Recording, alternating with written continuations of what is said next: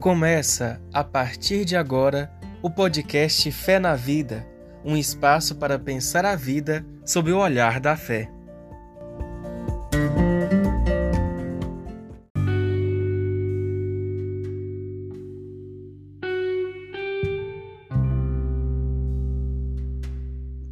Olá, eu sou Solange Maria do Carmo, sou biblista e professora de teologia.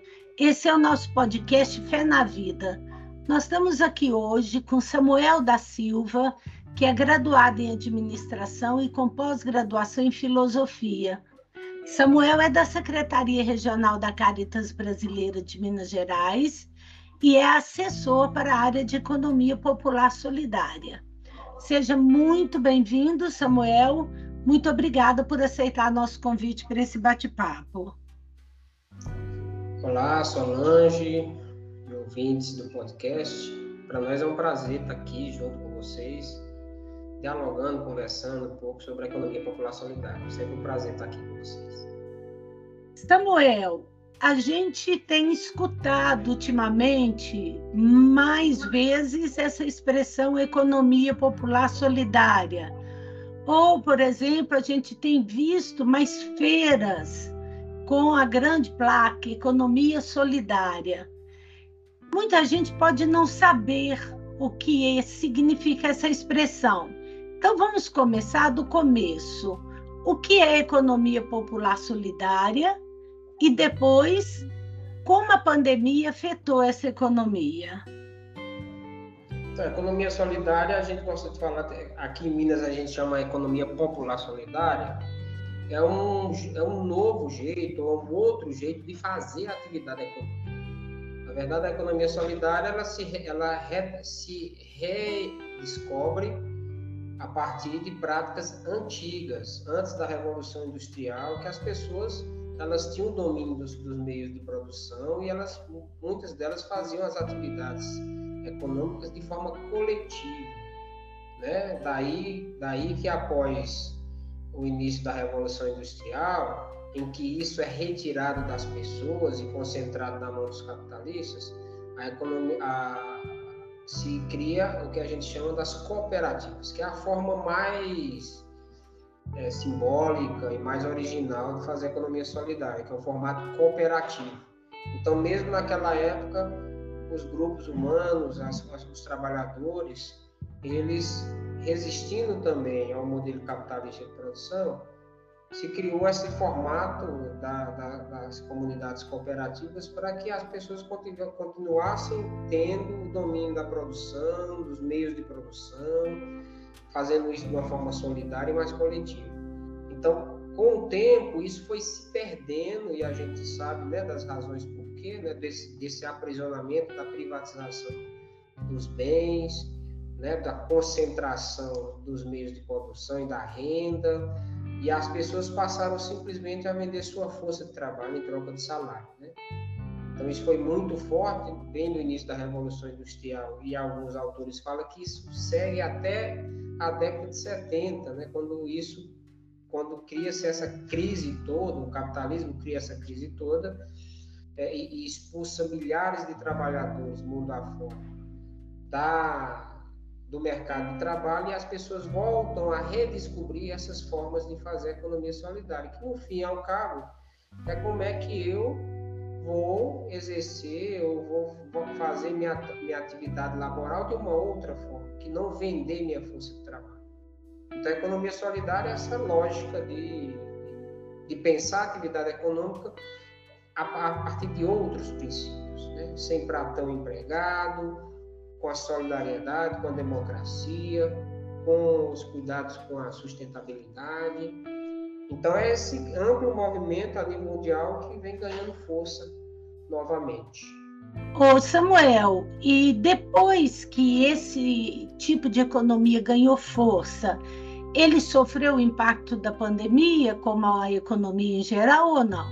Sim, sim, porque é, a, economia solidária, a economia solidária, nessa correlação de forças, a gente é, é o elo mais fraco da cadeia. Né? Nós temos grupos Brasil afora, muitos deles, ou a maioria deles informais, que trabalham né, e, e exercem essa, essa atividade sem quase nenhum apoio do Estado, quase nenhum apoio dos poderes públicos. Então, quando vem essa pandemia, logicamente, quem, tá, quem é mais frágil nesse processo vai sofrer muito mais. Eu vou dar um exemplo. Muitas das dos grupos de economia solidária, é, onde é que eles fazem a venda dos seus produtos? Principalmente em feiras. No contato cara a cara, face a face com, com, com os trabalhadores. E quando vem a pandemia, os espaços de comercialização onde se permitia isso foram fechados.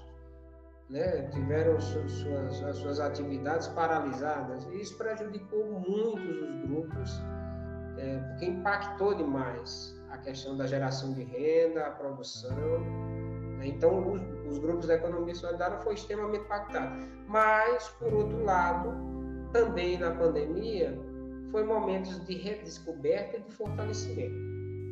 Descoberta de quê? De que a gente, por exemplo, pode, isso não era novidade, mas para muitos grupos é, era ou era inacessível, outras formas de fazer comercialização, por exemplo, usando as redes sociais, as, as mídias, é, essas ferramentas digitais. Muitos grupos encontraram é, nesses formatos possibilidades de colocar seu produto no mercado. E também, Solange, na pandemia, muitos grupos de economia solidária, nas ações solidárias que foram feitas por organizações tanto governamentais como não, não governamentais, foram a linha de frente para oferecer, ofertar produtos para aquele tempo. Muitos grupos aqui da região metropolitana de Belo Horizonte é, é, fizeram máscaras, grupo de mulheres, grupos coletivos. Então, Enquanto muita coisa sumiu, alguns grupos estavam produzindo máscara. Muitos grupos da economia é, solidária ligadas à agricultura familiar ofertaram bens né, de, é, alimentares para formar as cestas, a gente chamava cestas vivas, que iam para as periferias das cidades, iam para os trabalhadores desempregados. Nesse momento, então, a economia solidária viveu esse viveu e vive esses dois momentos. Foi impactado, sim, tivemos uma queda nas, nas rendas, mas ao mesmo tempo também a pandemia é, ofereceu algumas oportunidades para que os grupos redescobrissem algumas coisas, mas também pudessem gerar, no processo de solidariedade, gerar produto, gerar solidariedade para aqueles que mais precisavam. Ô Samuel, você disse que a economia popular solidária ela começa a surgir, se eu entendi bem, depois da Revolução Industrial, onde o capital tava, começou a ficar centrado na mão de alguns, etc., e os outros começaram a vender sua força de trabalho. Fala um pouco mais para a gente como é que é esse histórico da economia popular solidária, como que ela surgiu, em que lugar, em que país, foi aqui no Brasil? De onde que veio essa iniciativa? Tem algum nome importante que foi assim o responsável por incentivar esse tipo de economia? Então, só uma, uma complementação. É, esse formato, a, a, economia solidária no formato cooperativo é um, é, um, é um, formato do período da Revolução Industrial um pouquinho antes. Mas a, a nossa é, lá, é, origem, origem também, onde a gente bebe também, vai antes disso. Nas formas do, do, do, da economia primitiva, onde se tinha mais forte essa perspectiva das pessoas fazerem, fazerem isso mais coletivamente. Né? Ainda hoje, né, quando a gente olha para as comunidades indígenas, dos povos nativos, dos povos tradicionais, ali é uma, uma referência para nós da economia solidária. Porque as, o bem é comum, né? não existe dono, as coisas não têm dono, a produção é coletiva, é partilhada naquele coletivo, há um respeito com a natureza, É, então, isso é uma primeira referência para nós da economia solidária, tanto que hoje, eu falo hoje, mas já, já há um certo tempo, a gente fala dessa história do bem viver. Muito inspirado nas comunidades indígenas, andinas, que nos ensinam muito. Mas dessa, desse período da economia solidária, várias experiências, né? o Owen, né? lá na Inglaterra, é, é, principalmente os socialistas utópicos, pensavam né, um outro modelo de sociedade muito mais inclusivo, mais coletivista. É, então, a gente bebe de várias referências. O, o, o movimento cooperativista, principalmente europeu, né, que é, cooperativa é uma, é uma criação principalmente europeia, que depois se espalha para o mundo afora, é uma referência para nós bastante interessante né? Porque existia uma luta, né? A cooperativa ela não era um apêndice, depois virou, né? Mas não era um apêndice do sistema capitalista, era uma forma de resistência àquele modelo que explorava, que destruía, né? Que concentrava. Então o cooperativismo, o cooperativismo redescobre essa, essa, esse é, redefine um pouco essa, essa questão do trabalho, né? ressignifica essa questão do trabalho e da produção é, e nos ensina até hoje. Com o tempo, infelizmente hoje, o modelo cooperativista está muito atrelado ao capitalismo. Hoje a gente fala que há cooperativas apenas no nome. Né? Hoje tem cooperativas que têm dono, são grandes, viraram grandes empresas. O próprio cooperativismo de crédito né? virou banco, virou agência financeira mais do que o sistema cooperativo. Mas só não é isso. Nós bebemos muito dessa fonte e para nós de Caritas é muito importante também a referência do Evangelho, né? a referência dos documentos da igreja. Nós temos vários documentos, né? a Mater Magistra, a Labora, etc., que fala da questão do trabalho, fala da perspectiva, tem ciclos que falam do, também do desenvolvimento, que modelo de desenvolvimento a gente quer. Não é um desenvolvimento só de crescimento econômico mas a gente quer, a igreja fala assim, a gente quer um desenvolvimento integral, em que não seja somente o lucro, a riqueza, mas o envolvimento das pessoas, o bem comum, a felicidade. Então, para nós, da Caritas, e em certa forma do movimento, a gente também tem inspiração dos evangelhos, da Bíblia e dos documentos oficiais da igreja, principalmente da doutrina social. Nada mais inspirador do que o texto de Atos dos Apóstolos, né? todo mundo tinha tudo em comum, ninguém passava necessidade entre eles. É o sonho da gente ver isso acontecer, né? É muito triste o que a economia atual, capitalista neoliberal, fez. Fez alguns, excluiu alguns, é, os chamados invisíveis, né? São muito visíveis, estão aí na rua, mas viraram paisagem porque não consome, então não consome, não tem nome, não tem documento, não tem atenção. É muito triste a gente ver o que, que o capitalismo tem feito. E nós que temos fé cristã, realmente não podemos admitir esse tipo de coisa. Eu, por exemplo, Samuel, tento, dentro do pouco que posso fazer, sempre comprar em feiras de economia solidária. Eu penso assim, não sei o que fazer, contra o capitalismo, contra esse maldito capitalismo.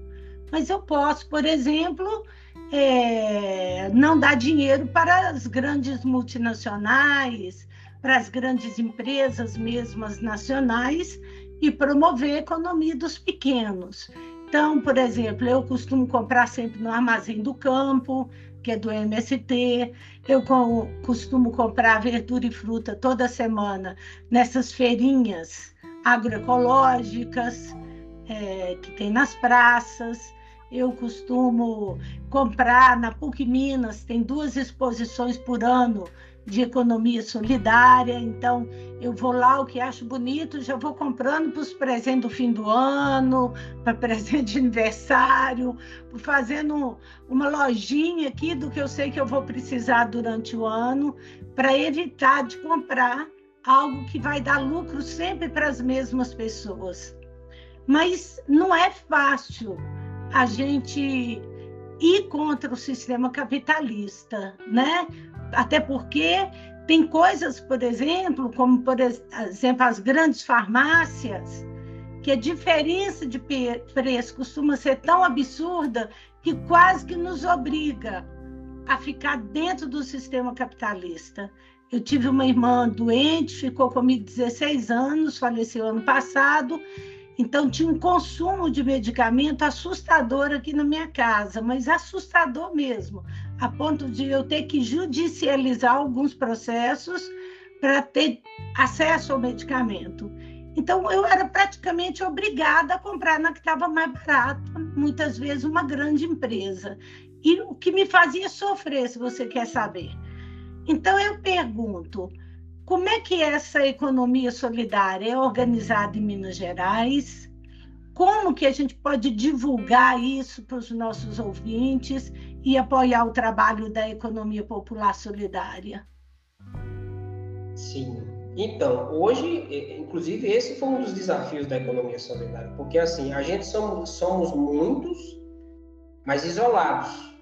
Né? Somos pequenos grupos que estão lá nas comunidades, nas periferias, fazendo algum tipo de produto para comercializar, mas muito de, de uma forma muito artesanal, muito isolada, com uma série de, de, de, de carências, seja de crédito, seja então, assim, e as iniciativas que começam a serem feitas aqui no Brasil, principalmente na década de 80, pela Caritas, por outras organizações, foram no sentido de enfrentar isso.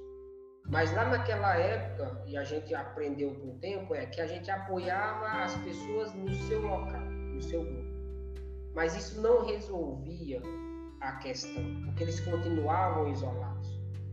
Então, final da década de 90 para o início de 2000, a gente começa a fazer essas experiências de juntamento desse para tirar essas pessoas do isolamento e aí a gente construir de fato uma economia verdadeiramente popular e solidária e que ela possa influenciar numa perspectiva de mudança social. Então, no começo da década de 2000, a gente cria os fóruns, né, que são organizações que juntam essas pessoas num determinado território. A gente começa criando aqui o Fórum Metropolitano de Belo Horizonte, que depois vira Fórum Mineiro, e depois vamos criar uma série de fóruns regionais, até chegar ao número de 15. Nós temos 15 fóruns regionais em 15 regiões do estado. E esses são o espaço onde se juntam as pessoas que estão na produção, que a gente chama de empreendimentos econômicos solidários, se juntam aquelas, aquelas entidades que estão apoiando esses, essas, esses grupos, que são as entidades de apoio e fomento, e a gente chama também para o debate os gestores públicos, que é o responsável por fazer a política pública, executar a política pública nesse formato. Então, é essa galera que forma os fóruns.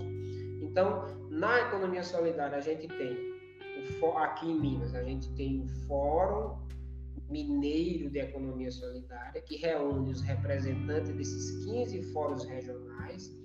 E esses fóruns regionais são formados com o que a gente chama de fóruns municipais, que é lá onde a coisa acontece, é lá onde a pessoa mora, é lá onde a pessoa vive, é lá onde a pessoa produz, vende, comercializa.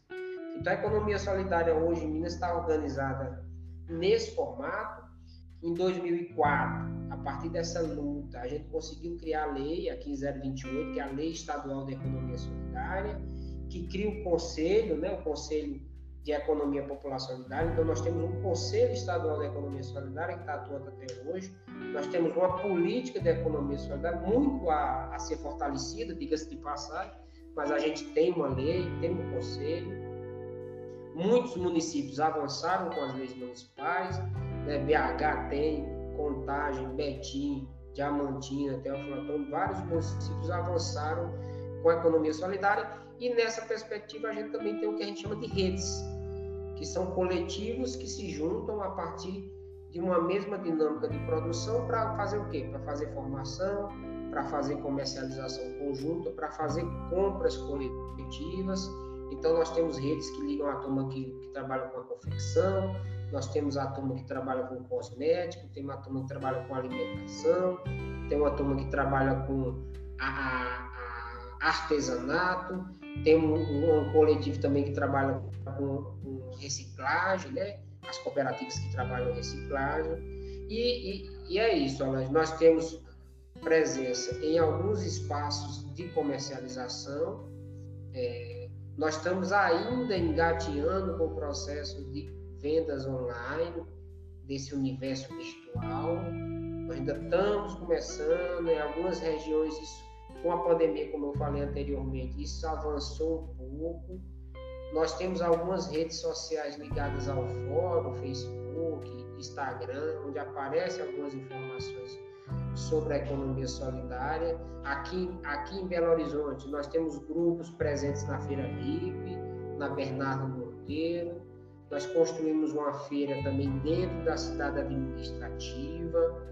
É, então, nós temos esse conjunto de coisas acontecendo, mas ainda muito insuficiente. Né? Nós temos só em Belo Horizonte mais de 300 grupos de economia solidária, em Contagem mais de 200 grupos de economia solidária todo mundo produzindo, mas lutando por espaços, pelo espaço na cidade, pelo espaço de comercialização.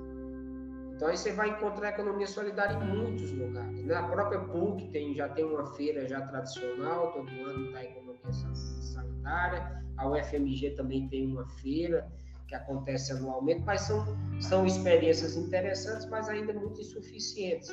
Embora assim, você vai me perguntar, essa questão dos desafios da economia solidária são muitos. São muitos. Inclusive esse da produção. Quando você fala aí, ó, eu queria comprar, eu queria começar a fazer uma substituição, em vez de comprar da, da, da grande empresa capitalista, começar grupos. Mas tem uma enormidade de produtos que a economia solidária não produz, ainda está na mão do capitalista. Então, como é que se avança para isso? Inclusive para porque nós não, queremos, nós não queremos produzir em massa para cair dentro do consumismo que o capitalismo traz. Mas, ao mesmo tempo, nós queremos produzir para que as, as coisas cheguem nas pessoas que precisam. Não queremos criar um, um desafio da economia solidária, não queremos criar um, que os produtos da economia solidária sejam só ofertados para quem tem muito dinheiro para comprar, ou quem tem uma renda alta para comprar os produtos, porque, digamos assim, seriam mais caros. A gente quer que nossos produtos também sejam populares, né? Mas isso tudo é um desafio que está dentro do, da meta, do planejamento do movimento da economia solidária. Samuel, e quais que são as principais bandeiras que guiam a economia popular solidária? Tem alguns eixos assim, alguma? Sim, sim. Hoje nós trabalhamos com quatro eixos de ação. O primeiro deles é a produção né? autogestionária, sustentável, comercialização solidária e, comercio, e, e é, comercialização e consumo solidário. Gente não separa, porque a gente entende que consumir é um ato político. Né? Muitos dos problemas que a gente está vivendo hoje é porque essa cadeia que liga a produção desordenada e o consumo então a gente entende que a gente precisa produzir de forma sustentável, autogestionária, a gente precisa que esse produto chegue de uma maneira justa ao consumidor e o consumidor é nosso aliado.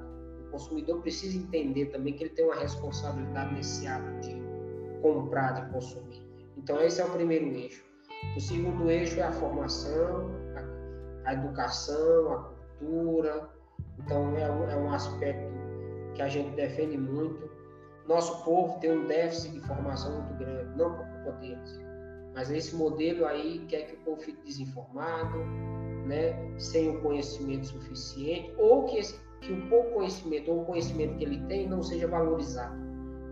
Então a gente entende que a gente tem um eixo muito importante, inclusive é, você é uma professora, você está dentro de uma instituição de pesquisa, de, de, produção do conhecimento, ainda as universidades não falam da economia solidária como deveria. A fala principal, o conhecimento principal é essa economia capitalista, é esse modelo econômico.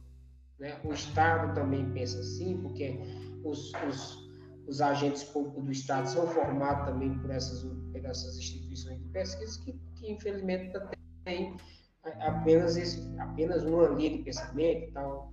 Então, nós precisamos também que a universidade ele assuma o pensamento também da economia solidária e produza conhecimento disso. Então, esse é o segundo eixo. O terceiro eixo forte é também se a gente não tiver acesso a crédito, ao financiamento dessa produção, a gente não anda. Tem muita dificuldade. Porque para produzir, a gente precisa comprar matéria-prima, insumo, precisa de máquina. Onde é que você consegue dinheiro? Isso não tem. Nós não temos crédito na economia solidária. Os bancos oficiais não fornecem crédito para a economia solidária porque não reconhecem, né? precisa de garantias, precisa que os grupos muitas vezes sejam formalizados. Então, nessa dinâmica toda, a gente vem também tentando responder isso usando a criatividade. Então, a gente tem nessa perspectiva o que a gente chama de finanças solidárias. Então, dentro das finanças solidárias, a gente tem algumas metodologias que a gente adota para tentar minimamente suprir os grupos com um recurso. Então, a gente está falando aqui de bancos comunitários, a gente está falando de fundos rotativos, a gente está falando de clubes de troca e a gente está falando de cooperativas de crédito.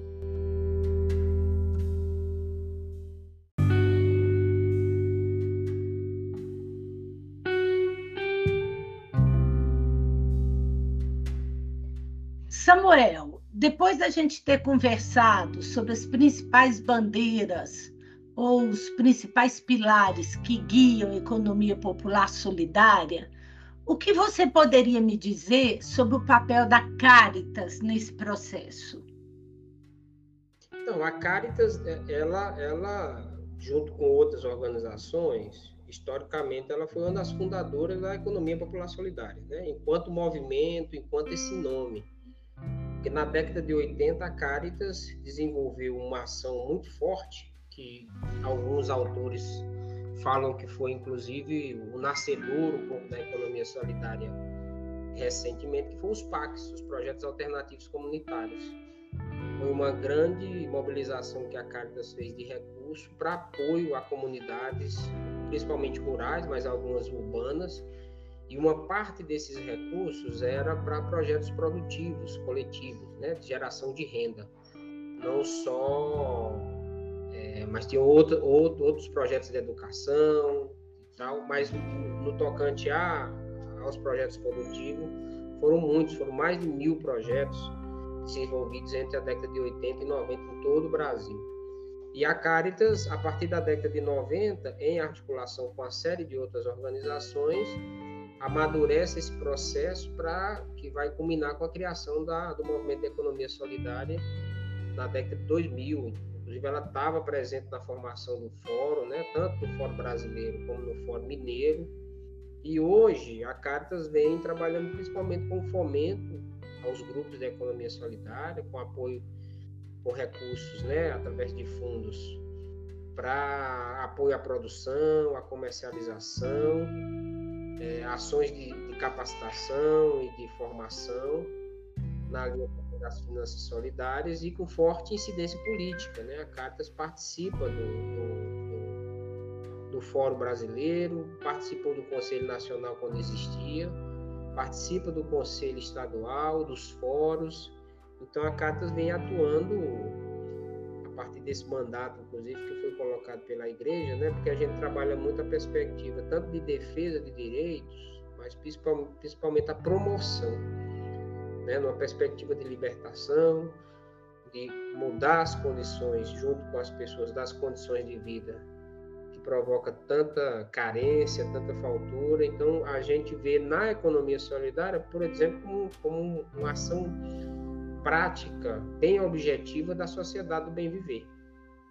Pelo menos no plano teórico, mas também no plano prático, né? no plano objetivo do que a economia solidária como um projeto, como uma ação concreta da existência dessa sociedade do bem viver. Ô Samuel, desculpa a ignorância, mas a Caritas foi fundada por Dom Helder? Era, a Caritas ela, ela é fundada em 1956, na terceira Assembleia, a aprovação da criação dela.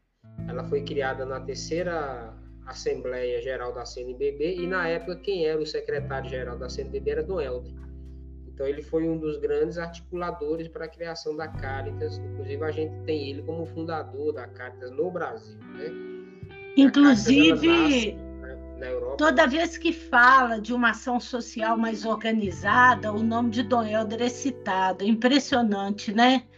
Eu gosto muito daquela frase dele: quando eu dou comida aos pobres, dizem que eu sou muito bondoso, muito caridoso, um santo.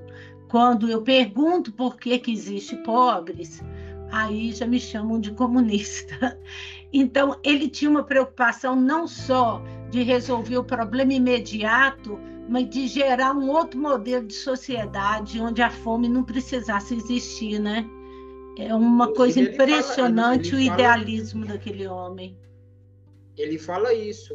Na época é, é, que, a, que a Caritas nasce, né? inclusive era um, é um motivo de crítica também, mas foi um momento histórico. A Caritas nasce para gerir um projeto assistencialista, que era a distribuição de donativos que vinham dos Estados Unidos, dentro de uma lógica aí da Guerra Fria então ele, ele, ele, ele aceitou esse processo, mas ele fazia uma crítica, ele falava mais do que dar, dar alimento para as pessoas, na verdade o que a gente tem que fazer é dar condições para que elas produzam. Ele não diz com essas palavras, mas o que ele diz significa isso. Melhor dar condições, porque ele vai falar, o nome do projeto era Pão, é Pão para a Paz, uma coisa assim. E ele vai falar que a paz, na verdade, é fruto dessas condições que você vai dar para as pessoas, elas mesmas serem sujeitas, não vinho, coisas doadas e tal. Então, ele tem uma visão muito, de fato, transformadora, promotora da, da, da, da vida das pessoas, de libertação. Então, a é. gente bebe muito nessa fonte. Né? Um grande profeta né, da Igreja do Brasil, graças a Deus. Com certeza. Ô, Samuel, infelizmente nosso tempo está terminando e a gente tem que encerrar. Mas eu queria agradecer muito por sua companhia, por sua disponibilidade. Você imediatamente aceitou meu convite. Fico muito, mas muito grata mesmo por tudo. E se você quiser se despedir dos ouvintes, deixar uma palavra final, é hora da gente encerrar. Eu que agradeço, Solange, a, o convite e a possibilidade da gente estar aqui dialogando com você e com os ouvintes do, do podcast e deixar essa mensagem, né, da que a economia solidária, na verdade, ela, ela não é só necessária, não só é necessária, mas como ela é urgente, que a gente de fato trans, transforme essas realidades que o Papa tem falado, né, que é uma sociedade aí de descarte, que todo mundo, se não pensarmos outras formas de transformar essa realidade, todos pereceremos. Então, a economia solidária verdadeiramente é uma opção clara de mudança de paradigma nessa sociedade. Obrigado, um abraço a todos. Obrigada a você também, um abraço para você e para todos os ouvintes que nos acompanham e até o próximo podcast, se Deus quiser. Abração para todos.